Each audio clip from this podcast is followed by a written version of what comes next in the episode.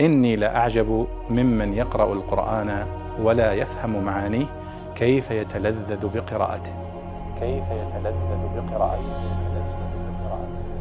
ورد سؤال عن قوله تعالى إرم ذات العماد في سورة الفجر. يقول ما معنى إرم ذات العماد؟ والجواب أن إرم وردت في سياق الآيات في قوله سبحانه وتعالى ألم ترى كيف فعل ربك بعاد؟ وعاد هنا هي قبيلة قوم عاد. قبيلة منسوبة إلى عاد وهي من العرب ال ال التي انقرضت وهي البائدة التي يسمونها العرب البائدة. عاد وثمود وطسم وجديس كلها من العرب التي بادت وعذبها الله سبحانه وتعالى العذاب الذي ذكره في القرآن.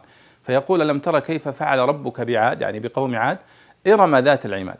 فإرم هنا قيل في تفسيرها أن المقصود بإرم هنا آه، أبو قبيلة عاد الأولى. وقيل أنها مدينة عاد قوم عاد اسمها إرم.